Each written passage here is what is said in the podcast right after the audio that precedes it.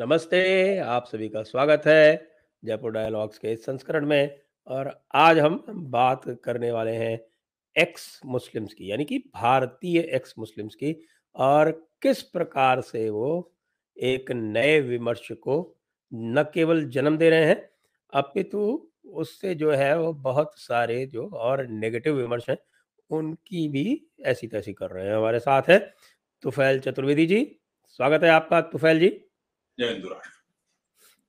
ये जो एक्स मुस्लिम मूवमेंट है, इसका आरंभ हमने देखा था कि पश्चिम में कुछ लोग आए, फिर कुछ और पाकिस्तानी इत्यादि आए, लेकिन उनका जो कथानक था पूरा और जो विमर्श था, वो यद्यपि इस्लाम के प्रति तो तीखा अवश्य था, लेकिन वो सनातन धर्म के प्रति भी उससे भी अधिक कटुता लिए हुए था।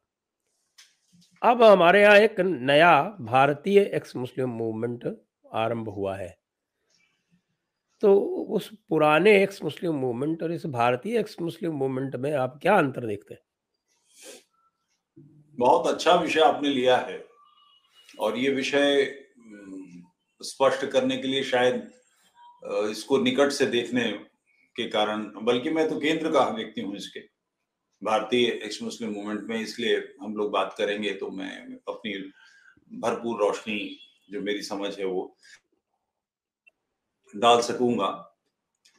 पाकिस्तान का जो एक्स मुस्लिम मूवमेंट है, उसमें और भारतीय एक्स मुस्लिम मूवमेंट में अंतर है।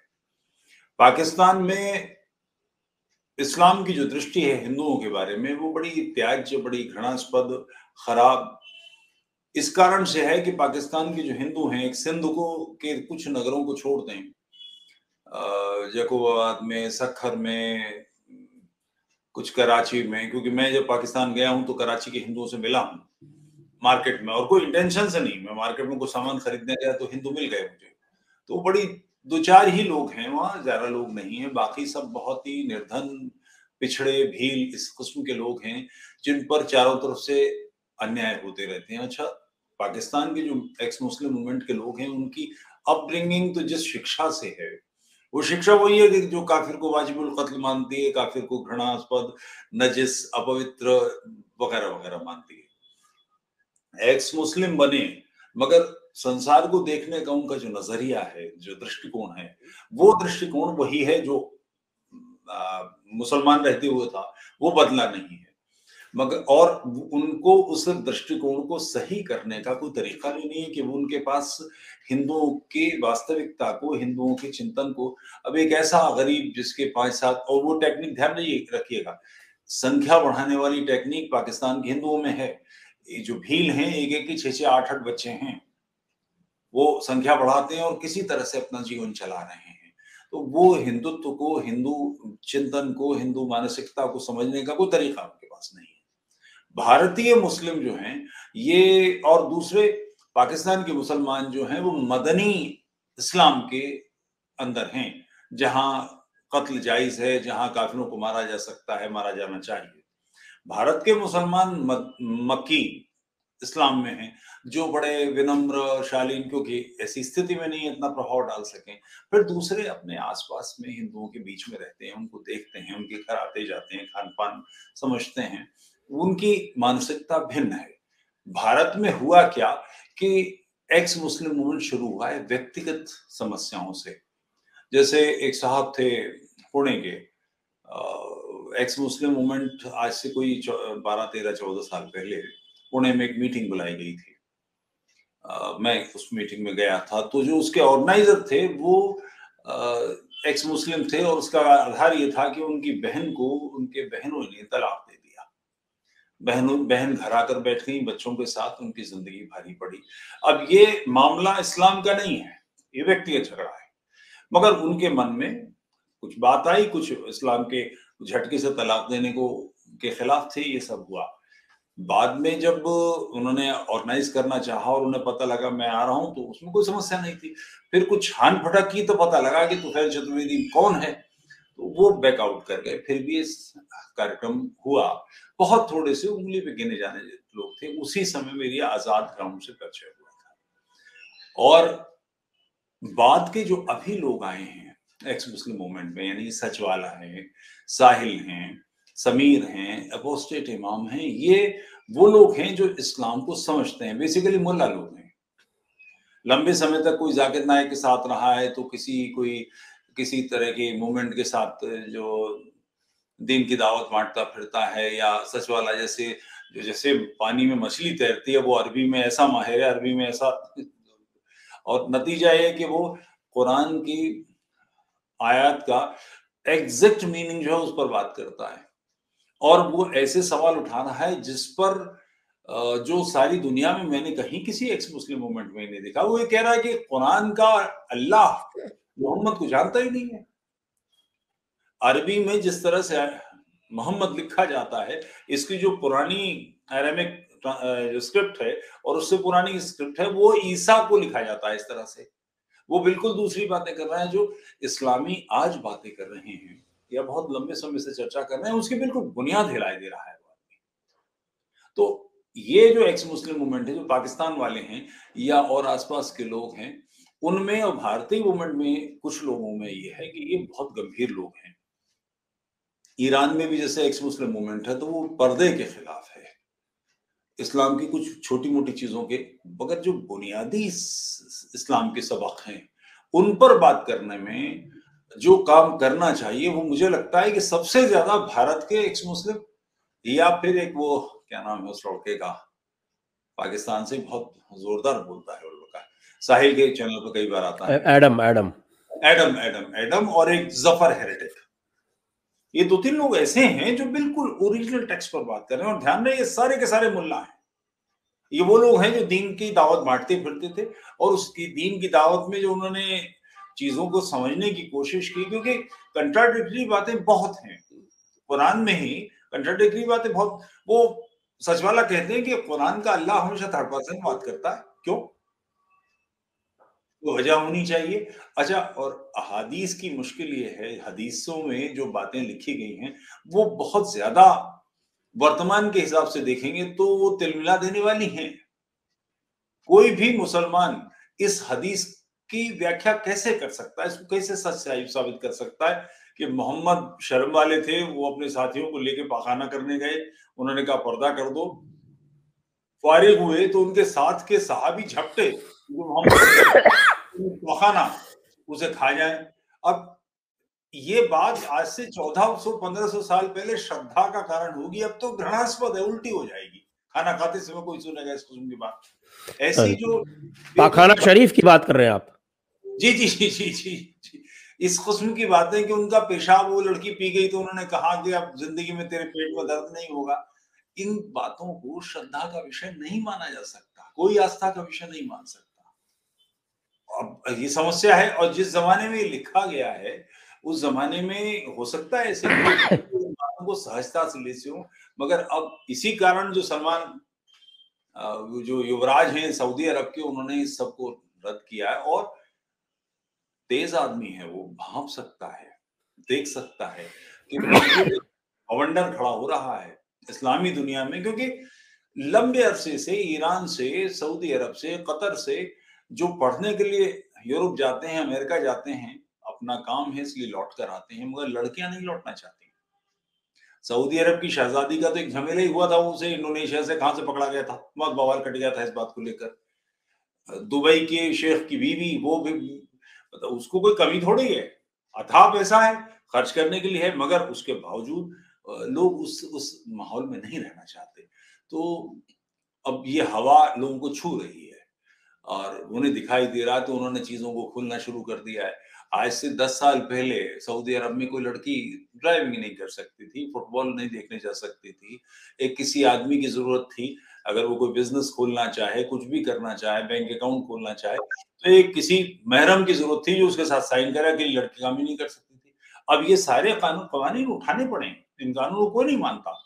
क्योंकि आप कोई आइलैंड में तो रहते नहीं कि चारों तरफ़ समुद्र है ये तो कर ही नहीं सकते, सारी दुनिया से हवाएँ आ रही हैं और इस्लामिक कंट्रीज़ में भी आजादियाँ हैं बहुत तरह की।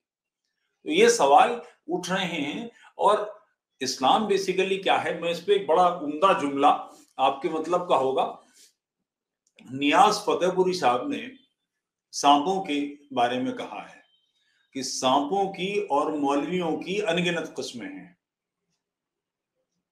फ़र्क इतना है कि कुछ सांप बगैर जहर के होते हैं। हम्म। तो ये लेकिन मौलवी कोई भी बगैर जहर का नहीं होता। क्या? जुमला कहा है।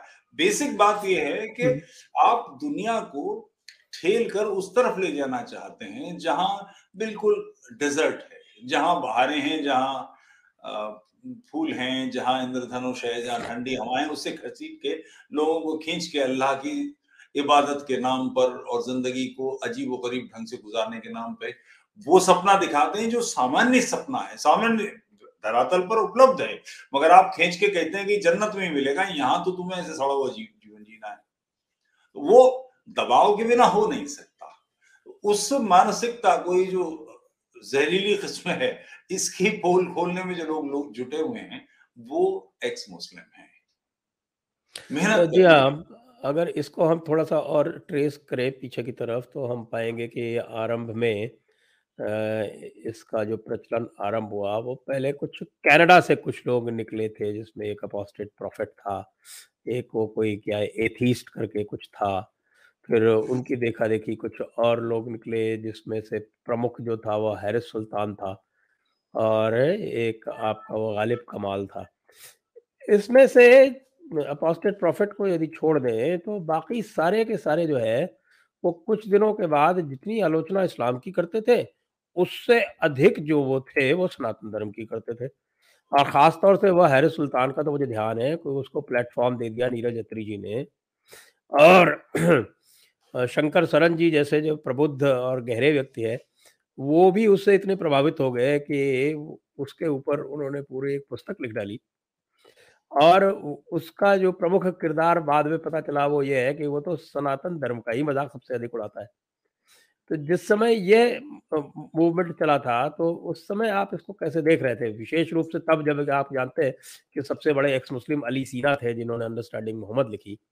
और लेकिन उनको भी बाद में संभवतः क्रिश्चियंस द्वारा कब्जा कर लिया गया। मैं एक तो बात आपको वाजे करता चलूँ ये जो गालिब कमाल है ये तो बेसिकली एक्स क्रिश्चियन है मुसलमान है ही नहीं। पाकिस्तान अच्छा। ये मुसलमान नहीं है ये ईसाई है। और आपने शंकर शरण का नाम लिया मेरा नाम नहीं लिया। इसलिए कि हैरिस सुल्तान की किताब है जो कर्स ऑफ़ गॉड का अनुवाद मैंने करवाया मैंने फंड दिया उसका कि इसका अनुवाद करो। लोगों को पता लगना चाहिए क्योंकि अंडरस्टैंडिंग मोहम्मद गरिष्ठ पुस्तक है बहुत विद्वतापूर्ण पुस्तक है ये सामान्य व्यक्ति के लिए नहीं है। हैरिस की किताब सामान्य व्यक्ति के लिए है तो उसका अनुवाद कराया। मुझे मालूम था वो मुझे कोस रहा था मेरे बारे में कच्ची पक्की बात कर रहा था। एक्चुअली है क्या उस मानसिकता को समझने के लिए? पाकिस्तान में जैसे किसी की समझ में ये बात आती नहीं कि हिंदू गाय की हत्या पर क्यों विदकते वो इतिहास ही नहीं देखना चाहते, वो यही नहीं समझना चाहते कि अठारह की शुरुआत जिसमें पूरी पूरी ईस्ट इंडिया कंपनी बची खुची मुगलिया सल्तनत, लखनऊ, दसों रियासतें और लाखों हिंदुस्तानी मारे गए। वो गाय के चर्बी के कारण शुरू हुई थी। गौहत्या का मामला था। ये तो सुअर की चर्बी इन कांग्रेसियों ने मिला दी है, अठारह सत्तावन में। सुअर की चर्बी का तो कोई मतलब ही नहीं था उस समय। ये शुद्ध गाय की चर्बी का झगड़ा था। वो इस मानसिकता को समझना नहीं चाहते। वो इस बात को देखते ही नहीं कि हमारी जड़ें हैं, उसमें हमारा अतीत है गौ के प्रति हम लोग बहुत सजग हैं। ऐसा भी नहीं है कि भारत में कुछ कुछ कुछ क्षेत्र ऐसे हैं जैसे केरल उनमें से है, नॉर्थ ईस्ट ऐसा है, जहाँ पर गौ या गौ के प्रकार के पशुओं को मारा जाता है। मगर सामान्य उत्तर भारत में तो बहुत बवाल है। आप जड़ों को नहीं समझेंगे, उस मानसिकता को नहीं समझेंगे और उस पर खिल्ली उड़ाएँगे तो उससे होने वाला क्या है? जैसे पाकिस्तान का मुसलमान इस बात को नहीं समझ पाता कि भारत में यह संभव ही नहीं है कि कोई पचास वर्ष का, पचपन वर्ष का आदमी छह साल की बच्ची से निकाह करे और नौ वर्ष की उम्र में जो मोहम्मद की सुन्नत है, शादी करे। पाकिस्तान में ऐसी घटनाएँ हो जाती होंगी, मगर सामान्य रूप से सभ्य समाज में नहीं होती। इस बात को यमन में कोई मुद्दा नहीं बनाएगा। सामान्य बात है यमन में बच्चों से शादी है नॉर्मल है, मगर हमारे लिए नहीं है, क्योंकि हमारी रूट्स तो संस्कृति को की अवहेलना करके और इस किस्म की बातें करना तो ये ठीक नहीं। अच्छा जिसका आपने नाम लिया था वो पाकिस्तान, वो जो ईरान का, मैं थोड़ा और पहले ले जाना चाहूँगा। एक पूरा पीरियड रहा है मुजरिमों का। उनका कोई इतिहास नहीं मिलता, कोई किताब नहीं मिलती नहीं मिलता, केवल उनके उल्लेख मिलते हैं। बगदाद की जो कैलिफेट थी और उसके आसपास के लोग थे, बड़े गहरे बौद्ध प्रभाव के लोग थे। उस समय में उन्होंने कुरान को बिल्कुल रद्द कर दिया था, ये कहा था, ये कि ये इसी तरह से एपिक है, पढ़ने की चीज़ है, बस, इससे ज़्यादा नहीं। ज़िंदगी में उतारने की नहीं। बाद में मुल्ला पार्टी हावी हो गई और उसने कुरान को ज़िंदगी के ढंग में कि ये अपने जीवन में उतारना जैसे अब ये कठिनाई ये है कि ये लिखी हुई जो जूस की किताब है, उसका चरवा है। इसमें बहुत सारी समस्याएँ जैसे पिता की संपत्ति में बंटवारा है कि लड़कों को इतना, लड़की को इतना, फलाने को इतना, वो ससुरा जोड़ लो तो एक सौ चौदह परसेंट बैठता है। सौ रुपए बांटने तो एक सौ चौदह हो तो बंटवारा हो। अब ये अल्लाह की किताब में इतनी बड़ी गलती कैसे हो सकती? मगर है। समंदर सूरज, जुलकरनैन वहाँ पहुँचा जहाँ सूरज कीचड़ भरे तालाब में डूबता था। अब ये बात उस जमाने में तो हो सकती है जो ज़मीन को फ्लैट मानते हो, जिनकी जिन जैसे कुरान का जो अल्लाह है, वो सऊदी अरब से, अरब कंट्री से बाहर का कुछ नहीं जानता। उसे चीन का नहीं पता, उसे भारत का नहीं पता, उसे ईरान की सभ्यता का नहीं पता, इतिहास नहीं मालूम। कुछ भी, वो कमज़ोर छोटी छोटी बातें करता है, उसकी जन्नत में खजूरे हैं, उसमें आम नहीं मिलते, उसमें ऐसी कोई चीज़ नहीं मिलती जो सऊदी कुछ भी नहीं है। तो सिर्फ़ सेक्स आबाद सेक्स और खाने पीने के नाम पर, वहीं के जो पक्षियों के मांस हैं, जानवरों के मांस, उसका ज़िक्र है। तो ये सारी सारी चीज़ें लेकिन उसमें क्योंकि अंगूर काफ़ी प्रमुखता से आते हैं तो इससे यह साबित होता है कि उसका जो क्षेत्र था वो संभवतः दमिश्क के आसपास का था न कि मक्का के आसपास का क्योंकि मक्का में तो अंगूर होते नहीं। यहूदियों की किताब से उतरा है। यहूदियों का इलाका है जहाँ पर अंगूर है। तो वो सारी चरबा वहाँ का है चरबा वहाँ का है। आज भी आज भी इसराइल में बहुत अच्छा अंगूर होता है। वैसे भी आपके सचिवालय ने वो गिंजा रब्बा का पूरा का पूरा हवाला देके बता दिया कि वो गिंजा रब्बा से किस तरह से कुरान का जो है वो पूरा का लगभग उसकी लैंग्वेज इत्यादि और उसके जो छंद है वो उसी प्रकार का है। अब जो भी कोई आँख खोल के पढ़ेगा उसको ये सारे फ्लोज नज़र आ जाएँगे। अब मोजला जो ग्रुप था उसने सब किया था उसने रद्द कर दिया था।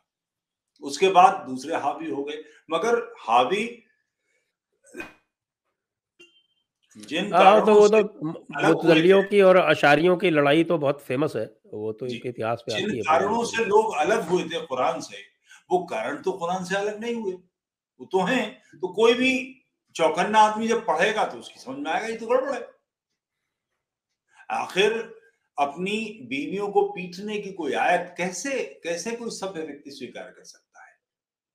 काफिरों को दोस्त न बनाओ, ये सारी बातें कैसे कोई स्वीकार कर सकता है? हदीसों में तो खैर बहुत सारा अच्छा दूसरी ये है कि कुरान का अगर आप हदीस रद्द कर दें तो कुरान के अर्थ कैसे निकलेंगे? प्रसंग तो वहीं से मिलते हैं। आप उनको अलग करके कुरान को नहीं समझ सकते। प्रसंग, प्रासंगिकता समाप्त हो जाएगी।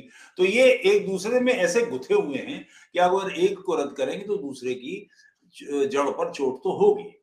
ये बात भारतीय जो एक्स मुस्लिम है, दो तीन ये लोग ये लोग बड़ा संजीदगी से कर रहे हैं। मुझे मतलब आश्चर्य होता है कि क्या गजब करते हैं इन लोगों का। और मैं इसमें एक बात ज़रूर कहना चाहूँगा। इसमें जो राष्ट्रवादी हैं, उनकी ज़िम्मेदारी आयद होती है, उनका दायित्व है।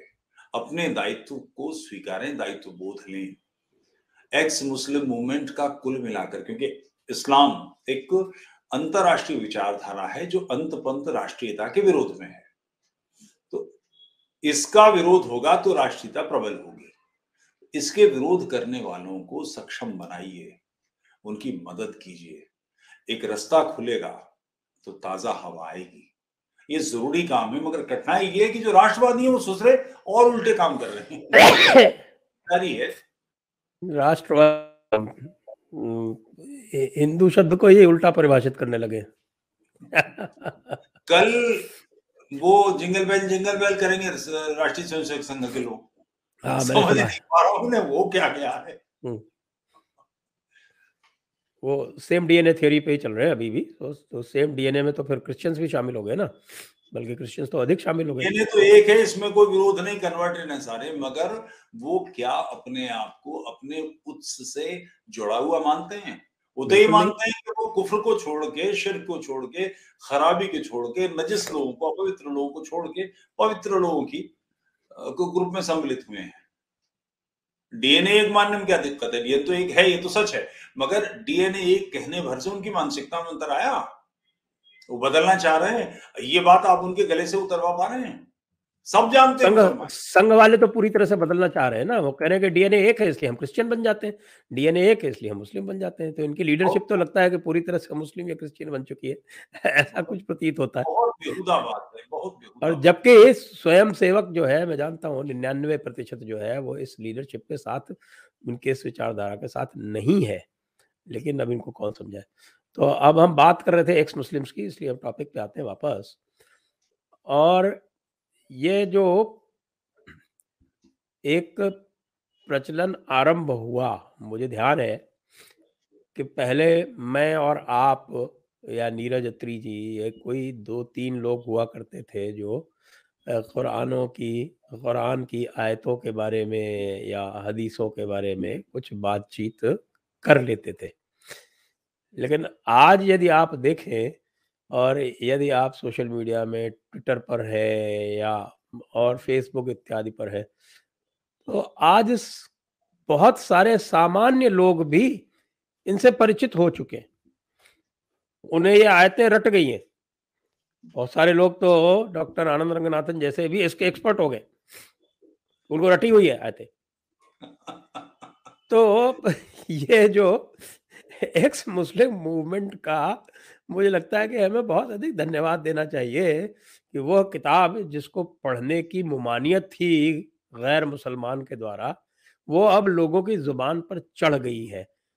और आपको ध्यान है कि कम से कम जहाँ पर लिखित इतिहास आता है तो सबसे पहले शेख सरिंदी ने सोलहवीं शताब्दी में ही ये कह दिया था कि साहब कि किसी भी गैर मुसलमान को आप जो है अपनी किताब पढ़ने नहीं दे, उसको पास नहीं बैठने दे, उसको आप लगातार इंसल्ट करते रहे, गाय काटते रहे, ये सारी चीज़ें जो है वो शेख सरिंदी ने और ये कह के कि आप और वो अलग है जो टू नेशन थियरी की बात करती है। तो वो हमें पूरी शेख सरिंदी से मिलती है जो बाद में शेख वलीउल्ला शाह वलीउल्ला वगैरह सब नीचे आते आते और आज जो है स्थिति जो बनी हुई है। तो आपको लगता है कि ये एक बहुत बड़ी उपलब्धि है कि अब सामान्य हिंदू जनता भी कुरान और हदीस के बारे में जान गई है। और नूपुर शर्मा वाला हादसा इसी कारण हुआ। नूपुर शर्मा ने कोई इन चीज़ों का अध्ययन किया होगा? मेरा, मुझे डाउट है। मगर आपको नीरज अत्री को, मुझे इन्हें, उन्हें सुन के अंतर आया होगा। मैं घटना बताता हूँ, ये बात है तकरीबन कोई सत्रह अठारह साल की। नवाज़ देवबंदी की किताब रिलीज़ होनी थी। और रिलीज़ करने के लिए आपके परम प्रिय जावेद चिचा आए थे। ओहो बहुत दिनों तो, से उनके ऊपर कोई कार्यक्रम नहीं हुआ है। तो प्रेस के कुछ लोगों ने उनसे कुछ सवाल पूछा तो उन्होंने बताया जब पहली बार कुरान का उर्दू में तर्जुमा हुआ तो फतवे आए कि कुफर हो रहा है गुनाह हो रहा है। तो मैंने उनसे पूछा जब वो भीड़ छठी अलग से हुई तो मैंने उनसे पूछा कि उर्दू में तर्जुमा होने से आपको लगता है कि कुरान जख्मी हो गई, कोई नुकसान हुआ? उन्होंने कहा, नहीं, दीन का, ये तो लोगों को राह हक का, राह रास्त का पता होना चाहिए। मैंने कहा, आपको लगता है कुरान राह हक है, राह रास्त है? तो वो मुँह फेर के चले गए वहाँ से। मगर तब ये था कि अगर हम कोई बात कहते आज से 18-20 साल पहले तो आगे फैलती कहा? ये तो सोशल मीडिया एक बड़ा टूल हाथ आ गया है, जिसके कारण सारी दुनिया में सच पता लग। ये बहुत अच्छी चीज़ है, हम लोग डिस्कस कर रहे हैं और इसके कारण और इसका लाभ भी है।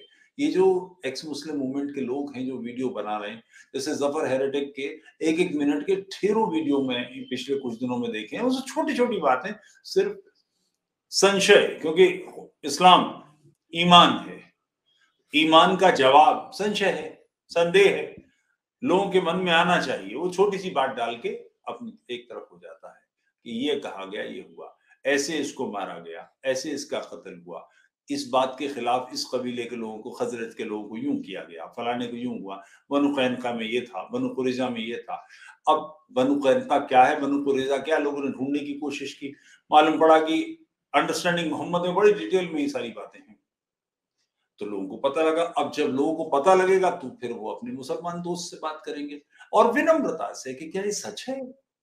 कि पचपन बरस की उम्र में मोहम्मद ने छह साल की आयशा से शादी की थी।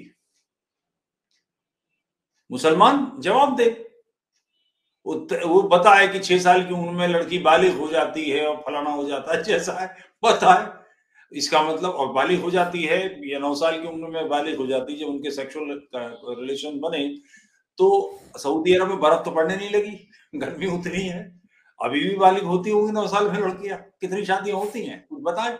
तो इन बातों से उनके मन में संदेह उपजता है कि आखिर अपने गोद लिए हुए मुतमन की बीवी को घर में कैसे डाला जा सकता है? उसके निकाह कैसे हो सकता है?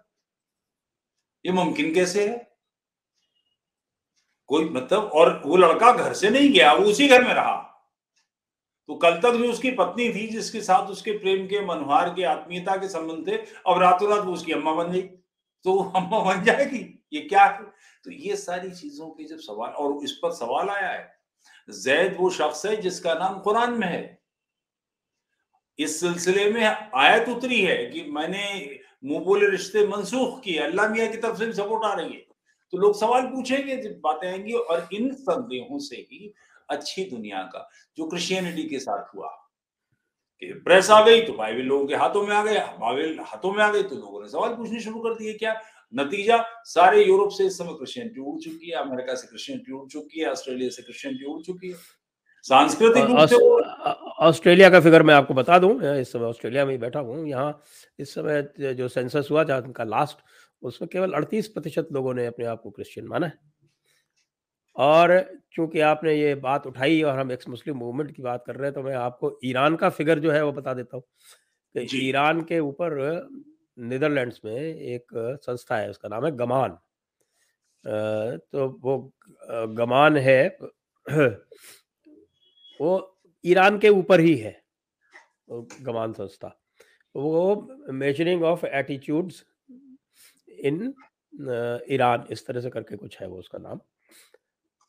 तो वो लगातार ईरान का अन्वेषण करती है ईरान के ऊपर रिसर्च करती है और लोगों के ऑनलाइन कांटेक्ट करती है। मैंने इसके ऊपर अभी एक का पंद्रह मिनट का एक कार्यक्रम किया था, जो कि वायरल हो गया। उसको करीब सवा दो लाख उसके ऊपर व्यूज़ चल रहे हैं। तो उसने बताया कि ईरान में केवल 40 प्रतिशत लोग जो है अब इस्लाम को मानते हैं और उनमें से भी साढ़े सात प्रतिशत सुन्नी है। शियाओं में तो केवल जो बचे हुए हैं, केवल साढ़े बत्तीस प्रतिशत जो है, वो मानते हैं। आप जानते हैं वहाँ सुन्नियों की संख्या बमुश्किल आठ नौ परसेंट है। तो सुन्नी तो सब, लगभग सब मान रहे हैं अपने आप को मुसलमान, लेकिन शियाओं की जो संख्या है, वो वन थर्ड रह गई है। स्वाभाविक है, कोई असभ्य विचारधारा उदंड विचारधारा जो तार्किक नहीं है, जो मनुष्यता के विपरीत है, मानवता के विपरीत है साधारण मानवता के नियमों के खिलाफ जाती है, वो कैसे स्वीकार करेगा? बड़ा कठिन है। तो इसीलिए ये मुल्ला पार्टी है कि सांपों और मौलवियों की अनगिनत किस्में हैं। फ़र्क इतना है कि सांप कुछ बगैर जहर के भी होते हैं, ये जुमला है, वो इसी माने में है, क्योंकि इन सबको धकेल के उस दिशा में ले जाना जहाँ सिर्फ़ गर्मी है जहाँ सिर्फ़ धूल है जहाँ सिर्फ़ कांटे हैं जहाँ ज़िंदगी की खुशियाँ नहीं है उस तरफ़ घसीट के ले जाना। और ये कहना कि ये सब यहाँ जियोगे तो तुम्हें जन्नत में बहत्तर हो रही सत्तर फिल्मा मिलेंगे। इस किस्म की बेहुदा बातें कोई शराब की नहरें शहद की नहरें। मैंने एक, एक बहस मेरी हुई थी मेरे अपने शहर के कुछ लोगों से मुसलमान से तो मैंने उनसे पूछा मैं शहद तुम्हें भी दस लीटर देता हूँ तो मुझे जरा बहा के दिखा दो इसे साले को कितना ही टेढ़ा कर लो ये नहर कैसे होगी? शहद जैसी चीज़ बह कैसे सकती है? नहर में पतली चीज़ बह सकती है, शराब तुम बादों को मैं मान लूँगा, मगर शहद वो कैसे बह जाएगी? तो बातें ही इतनी ऊट पटांग हैं, और उसका कारण ये है कि अब व्यवहारिक चीज़ है। अब इसको ज़बरदस्ती, क्योंकि इसमें ये ढह गया तो सबसे पहला जो सत्यानाश होगा वो मुल्ला पार्टी का है। उनके हाथ से सत्ता चली जाएगी, उनका जीवन चला जाएगा। और एक मुल्ला, मौलवी मुफ्ती पढ़ने के बाद क्या करे? उसकी ज़िंदगी कैसे चले? वो मस्जिद का मौजिन बन सकता है, पेश इमाम बन सकता है, मुफ्ती बन सकता है, दूसरे लोगों को मदरसे में भर्ती कर सकता है। और जिस सिलेबस को पास करके मैंने कई बार बातें की हैं इनके, जो मौलवियों के अंदर का वातावरण है, क्योंकि इसके तो बुनियाद में बुनियाद में ये सारा गे सेक्स भरा पड़ा है, उसी माहौल से निकलकर वो दूसरों को उस माहौल में धकेले। लोगों की आँखें खुल रही हैं, लोग चौंक रहे हैं इन बातों को जान के।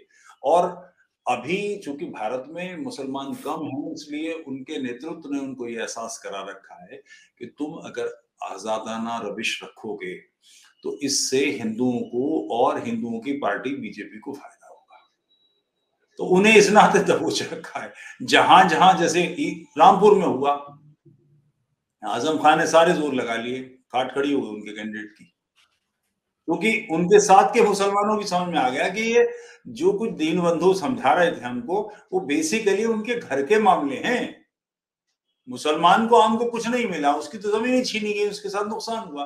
जब ये समझ में आने लगेगा तो आज़ाद हो जाएँगे लोग। तो वो लगातार ये सारी चीज़ें हो रही हैं। जी हाँ, सही कह रहे हैं आप लेकिन जो जिस प्रकार से सऊदी अरब ने बिल्कुल ईरान का ईरान में तो पब्लिक जो है वो खड़ी उठ खड़ी हुई है। मुल्ला पार्टी के विरुद्ध। लेकिन सऊदी अरब में तो स्वयं शासक जो है, वो मुल्ला पार्टी के विरुद्ध हो गया है। और जो भी इतिहास इस्लाम का बताता है हमको कि अगर देखा जाए तो जो खलीफा होता है, वो तो वही होता है जिसके हाथ में मक्का और मदीना का शासन होता है। तो इस वक्त जो खलीफाए उम्मत है तो वो तो सऊदी अरब का क्राउन प्रिंस ही है, मोहम्मद बिन सलमान। तो जो कुछ वो कहेगा, वो सबके लिए जायज़ होना चाहिए, लेकिन हमारे यहाँ रजा अकेडमी जो कहती है, वो कहती है कि साहब कि ये तो मोहम्मद बिन सलमान भी काफिर हो गए। अब से नहीं है ये। इस्लामियों की जो सबसे फाइनेस्ट कैनन है, वो असरार अहमद है। मैंने उनके बहुत सारे वीडियो सुने मैं मंत्र मुग्ध होकर सुनता हूँ उस आदमी की नॉलेज उसका विजन उसके लफ्जों को बरतने का तरीका, उसके बात करने का ढंग गलत बोल रहा है। ऐसा नहीं हो सकता कि उस जैसा आदमी, उस जैसा जहीन आदमी न समझे कि वो जो बोल रहा है वो गलत है। अनिश्चित समझेगा। मगर वो किस धड़ल्ले के साथ, किस दबंगई के साथ बात करता है, वो आज का आदमी नहीं है, पुराना आदमी है। वो सऊदी अरब को कहता है कि ये काफिर हो चुके हैं, गुलाम हो चुके हैं। मौलाना मौदूदी की स्पीचेस हैं, वो अरब कंट्रीज़ को। वजह ये है कि उनके हिसाब से इस्लाम का मतलब है कि वो गैर मुस्लिम्स को काट डालें, उनसे मतलब ना रखें, उनसे बात ना करें। अब ये एक पाकिस्तान में बैठा मुल्ला कर सकता है, सऊदी अरब को तेल बेचना, उससे सारी उनकी चीज़ें आई हैं। आखिर सऊदी अरब के शेख को मक्का और मदीना में लाउड स्पीकर लगाने हैं, साउंड सिस्टम लगाना है। वो फाइनेस्ट साउंड सिस्टम या तो इसराइल का है, इंडिया का है। दोनों काफिर हैं। कहाँ से लाए? किसी मुल्ला ने तो सुई भी नहीं बनाई। मुल्ला ने तो आखिरी आविष्कार। इस्लाम का जो आखिरी आविष्कार है, वो चार पाई है। अब इसमें, इस जुमले में चार पाई है जो रोशनी निकल रही है। वो देखने वाली है। कुछ भी नहीं है, जो वहाँ जा नमाज़ बिछती है, वो चीन से आती है। लादीन है वो। जो कुर्बानी की भेड़ें आती हैं, वो न्यूजीलैंड से आती हैं, ऑस्ट्रेलिया से आती हैं। अब क्या करें? मुसलमान तो सिर्फ़ तिजारत करना जानता है प्रोडक्शन उसके पास है ही नहीं दुनिया में कहीं। क्या करे वो? तो अब ये मुल्ला जो कराची में बैठा है, या हैदराबाद में बैठा है, या लाहौर में बैठा है, वो कुछ अनवट बकता है मगर जिसे दुनिया चलानी है, जिसने बड़े पैमाने पर व्यापार करना है, वो यहूदियों से, ईसाइयों से कैसे अलग हो जाए। तो इनका तो इस्लाम ये है कि इन्हें काफिरों को खत्म कर देना चाहिए। यानी 130-40 करोड़ लोग, बाकी बचे हुए साढ़े पाँच सौ करोड़ को मार डाले ये चिंतनीय जीव है जी। जिनके पास हथियार नहीं है, जिनके पास टेक्नोलॉजी नहीं है, वो इन सब लोगों को काफिरों को खत्म करते हैं। तो इस मानसिकता से जो ग्रसित लोग हैं, वो इससे ऐसी बेसमहत की बातें करते हैं और जो व्यवहारिक लोग हैं, उनकी मजबूरी है। एग्जिस्ट करना है तो आपको किसी के साथ तो रहना पड़ेगा। आखिर टेक्नोलॉजी तो आपके पास है ही नहीं। कोई तरीका ही नहीं है कोई कोई सिस्टम ही नहीं जिससे कुछ डेवलप हो। वो तो नॉर्थ कोरिया दे दे या पाकिस्तान पाकिस्तान में भी चोरी की है। अपना कौन सा डेवलपमेंट है? तो वैसा कुछ है नहीं तो ये सारी बातें इन लोगों को सूझती हैं वो अनसन बातें करते हैं। और जब सामने सऊदी अरब का नाम आता है तो वो कहते हैं वो भी काफिर हो गए। अब जिस प्रकार से बातचीत चल चुकी है और जिस प्रकार से एक्स मुस्लिम्स ने परत दर परत इनकी खोल के रख दी है, भारत में इस्लाम का क्या भविष्य देखते हैं आप अगले 20-30 वर्षों में? संसार भर से ये विचारधारा उठ जाएगी या संसार नष्ट हो जाएगा? तीसरा कोई भविष्य नहीं है। संसार नष्ट हो जाएगा। अगर ये वर्चस्वी होगी तो ये लड़मर के खत्म कर देगी और स्वयं को ही मार देगी। अन्यथा सभ्य समाज को इसे पराजित करने का विकल्प ही नहीं है। कोई तरीका ही नहीं है। और मुझे दिखाई दे रहा है, एहसास हो रहा है थोड़ा सा अगर राज्य इसमें अपनी भूमिका तय कर ले तो ये गति बहुत तीव्र हो सकती है। अब सचिवाला इधर उधर घूम रहे हैं। परेशान है, कहाँ है मालूम नहीं। सचिवालय को अगर वो भारत में है, उनको सुरक्षा मिलनी चाहिए। साहिल को सुरक्षा मिलनी चाहिए। जीवन का की सुरक्षा का तो मौलिक अधिकार है व्यक्ति को। तो ये तो बिल्कुल निशाने पर है। इनके लिए क्यों मदद नहीं करती स्टेट ये बेतुकी बातें ऐसे लोगों को स्टेट तो उल्टा वसीम रिजवी के पीछे पड़ गई थी। हाँ जब नुकसान पहुँचाया। जब वो जितेंद्र त्यागी बन गए तो उनके पीछे ही पड़ गई स्टेट जी जी। आप जो है वो आपने हमसे पूछे बिना कैसे कर लिया? हाँ। मतलब वो एक ऐसे बास की तरह सोचते हैं कि जो सारी चीज़ों को अपने परों के नीचे ढकना चाहता है। बहुत बड़ा विश्व है। भारत बहुत बड़ा है। इसमें बहुत सारे काम हो रहे हैं। और संघ या भाजपा जो इसकी विचारधारा के जिस पर ये आक्षेप है, इशारा है आपका, वो उनके बावजूद हो रहा है बहुत कुछ। सरसंघ चालक ने कुछ वर्ष पहले कहा था, बौद्धिक क्षत्रिय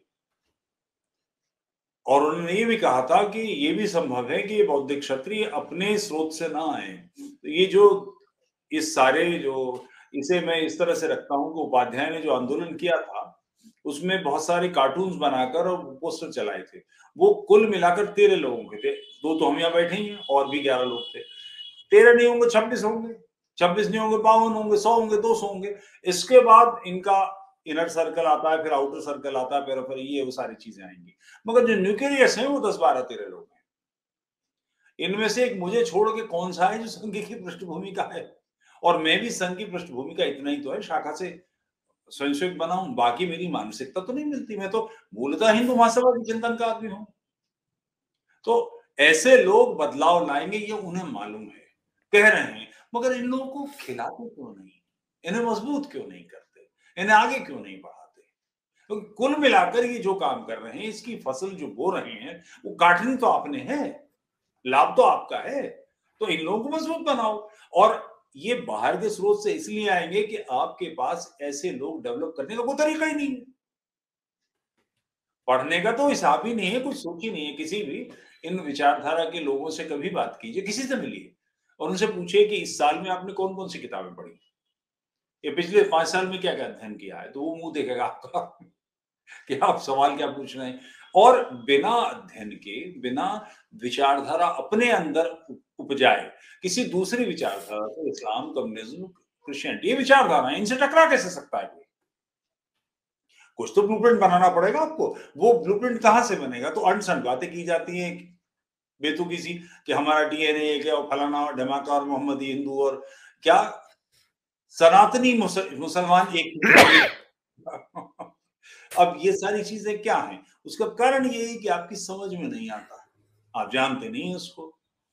इन बातों पर अच्छे लोगों को आगे लाना और ये काम मैं, आप और हम जैसे लोग जिनके बस का है एक्स मुस्लिम मूवमेंट में और आपके माध्यम से मैं जितने भी श्रोता हैं इस बात को समझें। हो सकता है कि समीर में कहीं आपको किसी को कमज़ोरी दिखाई दे।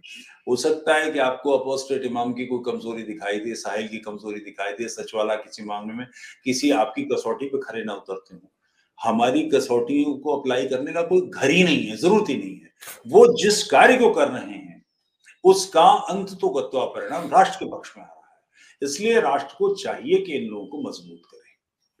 आप जो कर सकते हैं जिस तरह से कर सकते हैं आर्थिक सहायता कर सकते हैं उनके फॉलोअर्स बढ़ा सकते हैं उनके चैनल को आ, की चर्चा कर सकते हैं जिस तरह से करें क्योंकि कुल मिलाकर ये राष्ट्र के पक्ष का कार्य है और ये मेरे आपके खिलाफ नहीं जा रहा हमारे आपके पक्ष में आ रहा है इसलिए इनकी ज़रूर मदद करें इनके साथ ज़रूर खड़े जी, बिल्कुल सही हैं आप। एक और जो है वो कठिनाई ये आती है कि ये जो पुराना जो एक्स मुस्लिम मूवमेंट जो भारत के बाहर का है, वो भी इनके पीछे हाथ धो के पड़ा हुआ है। उसका एक बड़ा कारण यह है कि यूट्यूब जो प्लेटफॉर्म है इन सब कामों का, यूट्यूब से पैसे भी मिलते हैं। तो अब इनको ये हारिस को या गालिब कमाल को लगता है कि अब जितने पत्ते फेंटने थे फेंट लिए, अब ये डील हो गई। अब इनको लग रहा है कि हमारे कमज़ोर पड़ गए पत्ते और यहाँ के जो एक्स मुस्लिम मूवमेंट है भारी पड़ रहे हैं तो अब इस बात से ये तो आपको तय करना पड़ेगा ना जो आपकी क्षमता है उसके हिसाब से आपको मिल रहा है जो दूसरे की क्षमता है उसको मिल रहा है हाँ ये तो प्रैक्टिकल सी बात है कि आप भारत को अपनी मार्केट मानते हो और भारतीयों को, भारतीयता को, सनातन को आप बैठ के वहाँ पे गाली दोगे तो नेचुरली आपको कौन सा फॉलो करने वाला है? पक्की बात है। आपका चैनल पिछले दो तीन साल के अंदर इस समय जो फ्लैगशिप की शक्ल ले गया। तो मैं इस बात से ही जलूं कि मेरे पिचासी हज़ार है, आपके पाँच लाख, आठ लाख, क्यों जलूँगा? आखिर मेरे पिचासी हज़ार हैं तो मेरे पीछे ऐसे हज़ारों चैनल हैं जिनके पंद्रह सौ नहीं है। मैं उनसे कंपेयर नहीं करता आगे वाले से रो रहा हूँ और उसमें आगे बढ़ने वाले की क्षमता में नहीं देखता कि उसकी ताकत क्या है वो किस तरह से काम कर रहा है। जैसे एक आस्क मी एनीथिंग आपका एक वो है। जी। इसको इसमें आपकी जगह मैं अपने आप को रख के देखूँ फिर मैं सोचूं कि मुझसे सडन कोई सवाल आएगा मैं जवाब दे पाऊँगा। तो इसके लिए जो पिछले तीस, चालीस साल का अध्ययन, तैयारी, मानसिकता चाहिए एक्सपोजर चाहिए, वो भी तो काम करता है। अब उस सब के बगैर मेरे मिर्ची लगती नहीं तो ये कैसे चलने वाला है? ऐसी बातें हारिस ने जितनी की, बढ़िया है। हारिस की किताब में almost fifty sixty percent understanding Mohammad है। हमने दोनों किताबें पढ़ी, उसका भी अनुवादन करा, इसलिए मालूम है। फिर भी अब इस बात से शुरू हो कि अंडरस्टैंडिंग मोहम्मद की ज़्यादा चर्चा होती, मेरी किताब की नहीं होती। साहब, आपकी किताब का अनुवाद करा दिया नेट पे घुमा दिया, फिर भी अंडरस्टैंडिंग मोहम्मद ज़्यादा चली तो इसमें अली सीने के पीछे पड़ जाओगे। तो अपनी क्षमताओं को विकसित कीजिए और सबका अपना समय आता है, जिस प्रकार से हो सके जितनी क्षमता भर काम कर सके। और कुल मिलाकर काम यह है कि मानवता के विपरीत में, सभ्यता के विपरीत में शालीनता के विपरीत जो भी विचारधारा चल रही है जो भी अमानवीय चीज़ है उसका विरोध होना चाहिए। एक्स मुस्लिम मूवमेंट यही कर रहा है। बिल्कुल बिल्कुल। आपने बिल्कुल दो वाक्यों में पूरा का पूरा समाप्त कर दिया सारा सारांश बता दिया। उसके लिए आपको बहुत बहुत धन्यवाद। हम इस चर्चा को अब यहीं पर विराम देंगे और हम इस एक्स मुस्लिम मूवमेंट को साधुवाद देने के साथ साथ इनको हम शुभकामनाएँ भी देंगे कि ये निरंतर फले फूले और आपस में सामंजस्य बनाकर चले जिससे कि राष्ट्र को और न केवल राष्ट्र को, अपितु तो विश्व को एक रास्ता मिले, एक प्रेरणा मिले और एक दुस्वप्न का अंत हो। बिल्कुल जय हिंद वंदे मातरम। जय हिंद